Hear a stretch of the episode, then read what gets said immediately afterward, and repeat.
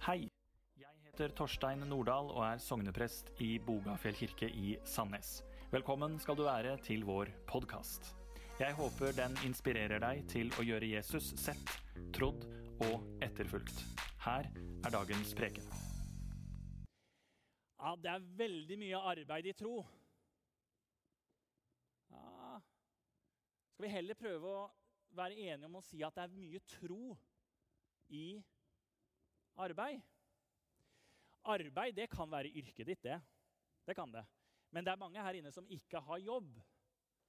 Det kan være du er pensjonist, kanskje du er på skolen, kanskje du så vidt har begynt på skolen.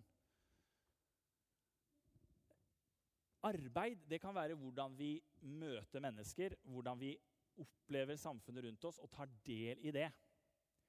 Og akkurat nå, i dag, så skal dere høre fortellingen om Levi. Og jeg har satt opp noe her som dere ser er en tollerbod. For Levi, han var toller. Og hva er en toller? Toller det er gjerne det samme i dag som det var for 2000 år siden. Det handler om å stoppe de som har med seg noe inn i byen eller inn i landet. Og da, på Jesu tid, så krevde man penger. Og det å være toller det var ikke noe tull. for å si det sånn. For det betydde at Levi hadde valgt side. Han hadde blitt venn med fienden ved å være toller. Og han hadde mange penger. Det tror jeg vi kan, eller det kan vi slutte, fordi det var det gjerne tollere i Israel gjorde. De tok mer for varene enn det de egentlig skulle. Så ga de noe til keiseren, og så beholdt de noe sjøl.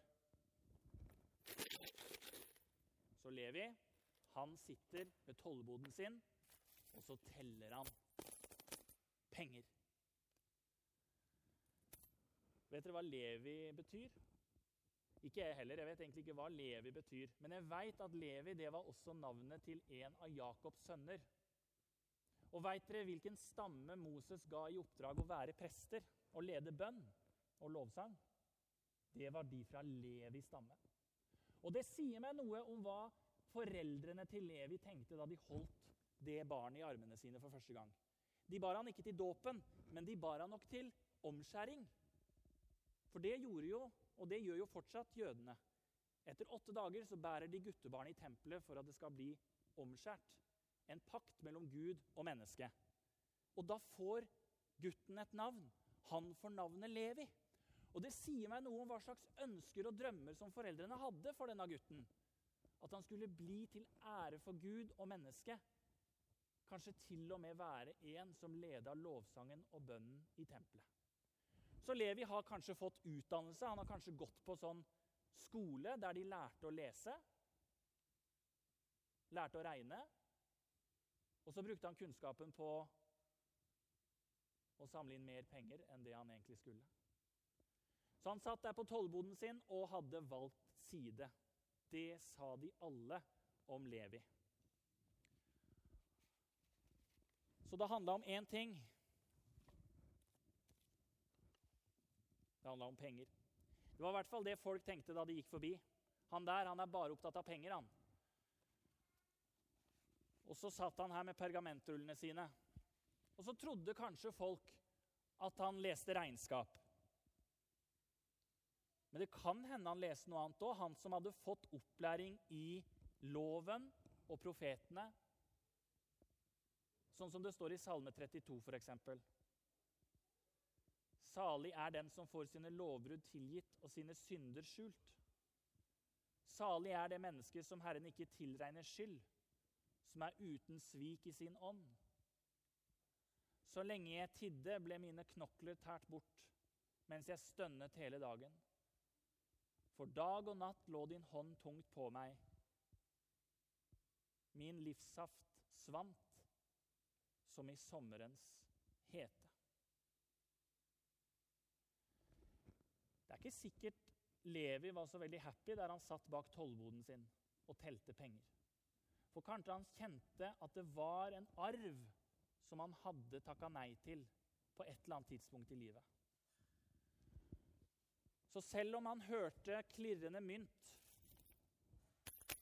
i boksene sine. Og selv om han tok imot penger der han satt og ble rikere og rikere, så var det noe i han som ikke fikk næring, eller som ikke fikk lov til å komme ut. Og han satt der med tollboden og kanskje venta på en ny start. Og vendte blikket oppover. Å vende blikket oppover, det handler om å vende blikket og oppmerksomheten opp, opp til Gud. Og det gjorde Jesus, og det er vi også invitert til. Og så er det noe som er litt viktig når det handler om å sette fokus oppover. Og det er å være klar over den styrken det er med din historie. Den du er, det som har ført deg dit du er i dag. Hva du kan, og hva du har lyst til. For hvis du legger det opp til Gud i bønn, så vil han være med på å forme din historie. Og så er det noe som vi har vært veldig dårlige på opp gjennom åra. Det sier i hvert fall en forsker som heter Kinnaman. Han har sagt det at grunnen til at mange velger å takke nei til det de er opplært i, det er fordi de ser en altfor dårlig kombinasjon mellom fokus opp, det å tro, og det å ha en karriere. Så vi skal ikke glemme at din historie har en betydning. Den du er, har en betydning. Også for Gud. Og så må vi huske på det at det, hvis vi er dårlige på å, å kommunisere at troen også har noe med karrieren din å gjøre, og kan kobles til det du har lyst til å gjøre, eller det du drømmer om, da må vi bli flinkere på det. For vi skal huske at Jesus, han lar seg ikke stoppe av Levi sin karriere. For plutselig så kommer Jesus. Han stopper opp ved tollboden, og så ser han på Levi, og så sier han, 'Følg meg'. Og vet dere hva det står? Jo, det står at straks reiste Levi seg opp og forlot alt og fulgte ham. Og hvordan kan det skje hvis ikke det var noe i Levi som nettopp venta på den muligheten for en ny start? Å legge det bak seg og følge Jesus. For der han satt og tenkte så var det ikke makt i de foldede hender på bakgrunn av hvem han var. Nei, det er makt i de foldede hender på bakgrunn av hvem Jesus er. Og Jesus inviterte Levi inn. Og inn, det blir vi også invitert til. Vi blir invitert til å sette fokus innover. Vi skal vite at når vi skal sette fokus innover, så er det ikke likegyldig hva vi prioriterer. Det er viktig å rett og slett kjenne at man har et overskudd. Et overskudd som betyr at man kan lytte, som gjør at man kan lese, og som gjør at man kan se. Og det å ha overskudd, det må øves. Det tror jeg nok. Det må trenes. Og Derfor så er menigheten et sted hvor vi oppmuntrer hverandre til å finne det overskuddet. Og hvis det er vanskelig, så deler vi det. Ikke bare nødvendigvis i noen vi kjenner, men vi deler det oppover òg. Jeg syns dette er vanskelig å finne overskudd. Overskudd til å studere det som er rundt oss, det som Gud har lovt oss i sitt ord. Og så er det noe som Kinnaman sier, som, hvor det lekker. Jo, det lekker at det er ikke relasjoner mellom generasjonene. Vet dere hva? Det er så viktig at dere som er eldre, har overskudd til å se de som er yngre, sånn at dere kan lede dem videre på trosveien. For en kontakt mellom generasjonene, det er viktig for at det som vi forkynner i dag, også skal bli forkynt i morgen og neste år. For kirka, den overlever ved at det blir overlevert. Og det er da det skjer, når Levi er funnet av Jesus, at Levi inviterer til fest. Da er det stor baluba i huset til Levi. Der er Jesus, der er disiplene. Der er også noen av Levi sine kollegaer, andre tollere. Og så er det noen som kan Bibelen utenat, og som veit hva som står, og som sier til disiplene hva er det med den sjefen deres egentlig? Fester med tollere og syndere. Og så tror de kanskje at Jesus ikke hører etter. Men Jesus sier, 'Hei, jeg har kommet hit for å vende om syndere.' Og det er ikke de friske som trenger lege, det er de syke, sier Jesus.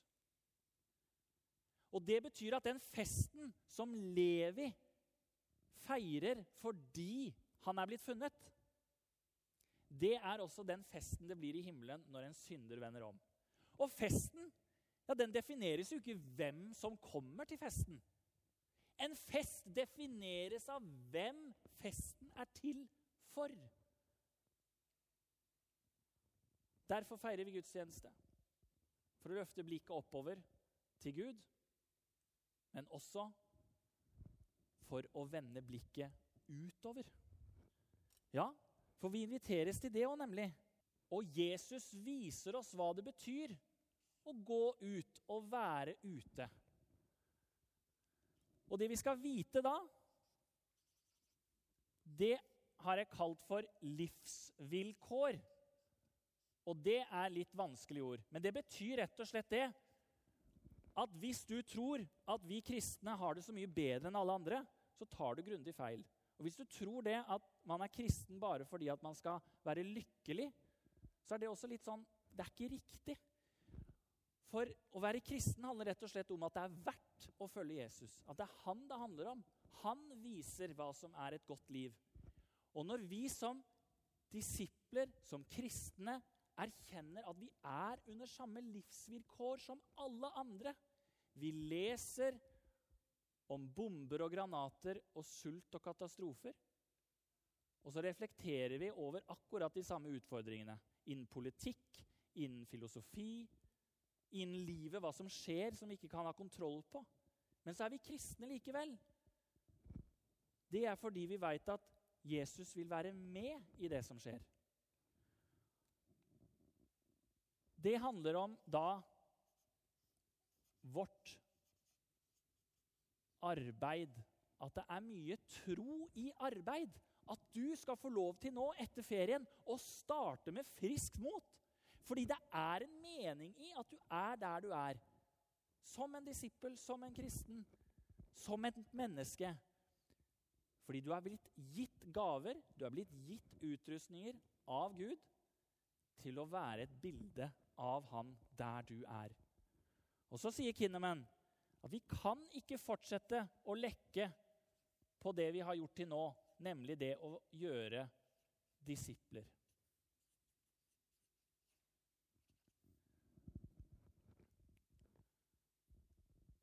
Vi skal gå ut sånn som Jesus sier det. Gå ut. Og før han sa 'gå ut', så sa han 'følg meg'. Og da skal vi få lov å komme til festen og være med på festen. Så hva kan vi lære av dette her? Jo, Levi sin karriere stoppa ikke Jesus.